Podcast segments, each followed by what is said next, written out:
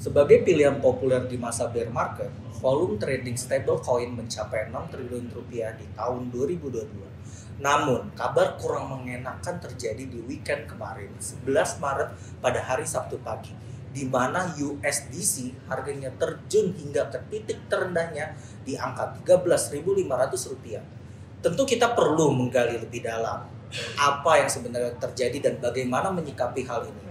Hari ini kita ditemani oleh CEO dan co-founder Nobi, Bapak Loren Samanta, saya Gerun Hermawan, dan ini adalah Pondasi.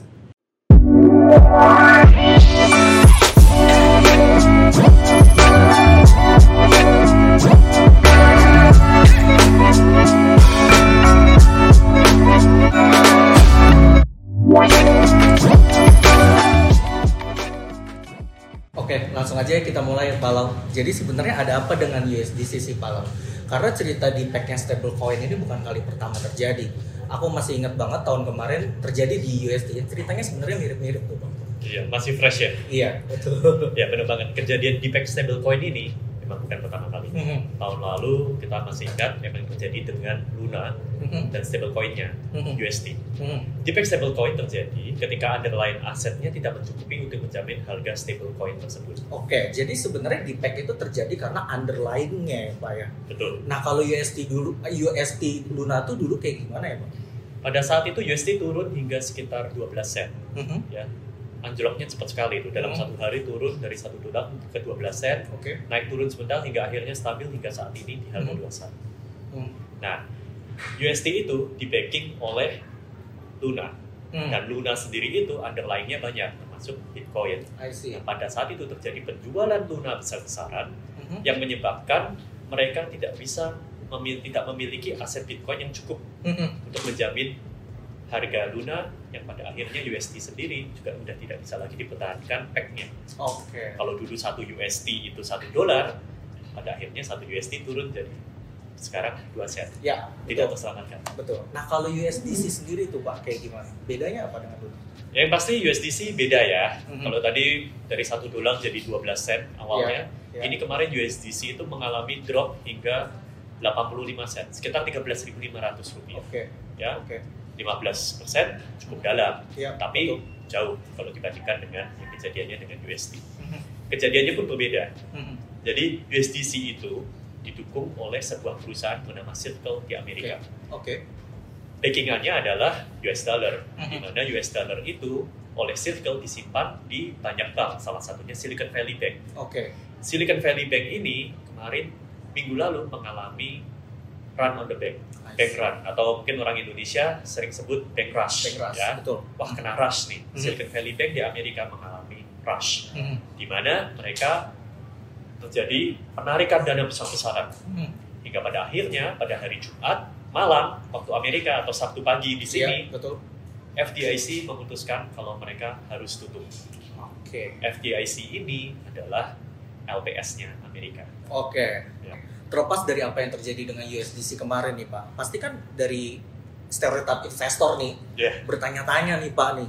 Dan kita tuh masih bisa mempercayai nggak sih Pak stablecoin? Dan gimana cara kita menyikapi kejadian kemarin tuh Pak? Ya, Jadi yang terpenting adalah tekan penting Ya. banget. Jangan panik. Jangan Ya. panik. Oke. Lakukan research yang cepat sebelum memutuskan sesuatu. Mhm. Waktu beli research kan, Yes. waktu jual juga research. Oke. Perlu diperhatikan misalnya mekanisme underlying asetnya, reputasi, pengelolaan risiko Mhm. dari stablecoin ini seperti apa. Hmm. Contohnya kemarin kita ngomongin soal USDC, ya kan? Oke. USDC reputasinya baik, Mhm. hasil auditnya transparan, pengelolaannya baik. Mhm.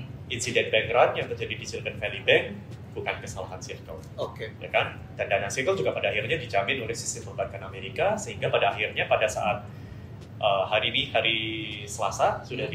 Sudah terbukti bahwa aman, Yes. ya. Akhirnya satu banding satu tercapai kembali Mhm. USDC-nya, Mhm. udah kembali repack, udah nggak di-pack lagi. Yes. Nah jadi pada akhirnya investor kripto kan ada macam-macam, ada yang Ya. gampang panik, Iya, kalau gampang panik nanti sering jadi korban, kena Mhm. cut loss. Mhm. Ada yang suka emang nunggu pasar panik karena mau masuk. Yes. Ada juga yang suka nyebar kepanikan Mhm. demi ya subscriber, demi follower, Iya, demi betul. profit sendiri. Betul. Nah, kalau kalian yang mana tuh? Terus pertanyaan berikutnya nih Pak, apakah insiden ini mempengaruhi kepercayaan masyarakat terhadap cryptocurrency secara luas nih Pak? Dalam jangka pendek, Mhm. menurut saya kepercayaan masyarakat terhadap cryptocurrency pasti akan terpengaruh. Oke. Karena kejadian-kejadian seperti ini kan juga memang kejadian yang luar biasa ya. Mhm.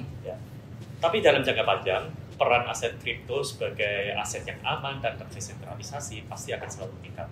Sejarah menunjukkan kalau dalam kondisi yang krisis, banyak investor yang terjebak dalam ketakutan dan panik. Tapi Hmm. sebaliknya kondisi krisis itu sebenarnya kesempatan juga Betul, untuk investor untuk memperoleh keuntungan. betul. It's easy sih sebenarnya to just give up and panic. Tapi ya kita tahu winners are born from crisis. Nah, itu harus diingat tuh.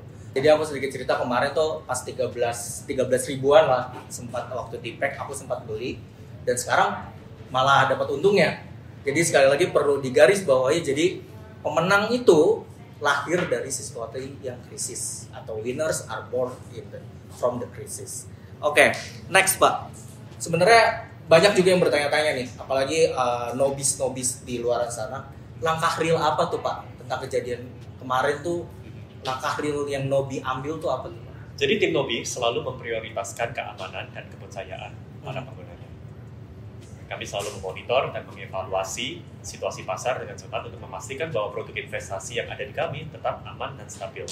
Jika memang terjadi defect pada Mhm. USDC secara berkelanjutan, kami pasti akan mengambil langkah-langkah yang penting, misalnya delisting jika diperlukan demi Oke. melindungi kepentingan pengguna.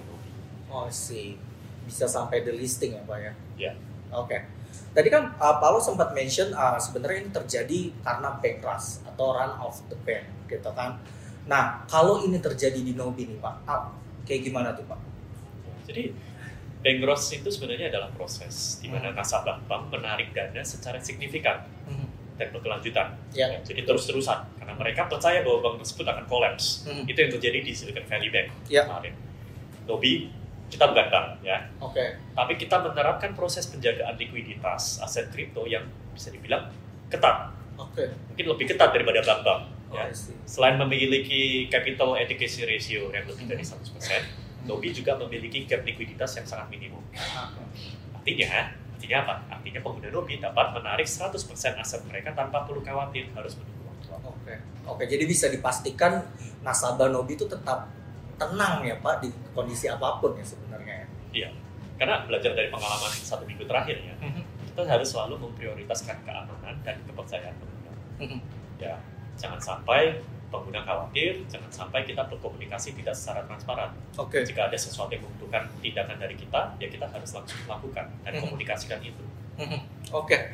Pertanyaan terakhir nih Pak. Jadi sebenarnya ada nggak sih pesan-pesan nih untuk uh, para investor semua di luar sana dan terutama masih aman nggak sih uh, pesan-pesan buat orang-orang yang aku baru nih pengen di dunia kripto gitu. Satu itu khususnya aku pengen aman nggak sih di Nobi gitu. Ya, jangan panik ya. Tadi kan Hmm. pesan pertamanya. ya. Hmm. Yang kedua, ya jangan takut untuk Oke. investasi di kripto. Tapi pastikan untuk selalu melakukan research terlebih dahulu dan memilih platform yang terpercaya dengan rekam jejak yang terbukti. Sebagai perusahaan investasi kripto yang telah beroperasi sejak 2018, Nobi memiliki sertifikasi ISO, persediaan kelas dunia, dan Oke. manajemen risiko yang baik. Oke. Tim kita juga sangat berpengalaman di industri kripto. Jadi jangan ragu untuk berinvestasi di, di Nobi, karena kami selalu berusaha untuk memberikan pengalaman investasi kripto yang aman dan menguntungkan bagi semua pengguna. Oke, oke, thank you Palau waktunya. Terima kasih Palau atas penjelasan yang sangat bermanfaat dan edukatif. Semoga pendengar Pondasi dapat lebih memahami dunia kripto dan membuat keputusan investasi yang lebih bijak. Akhir kata, saya Gerun Hermawan pamit undur diri dan sampai jumpa di Pondasi berikutnya.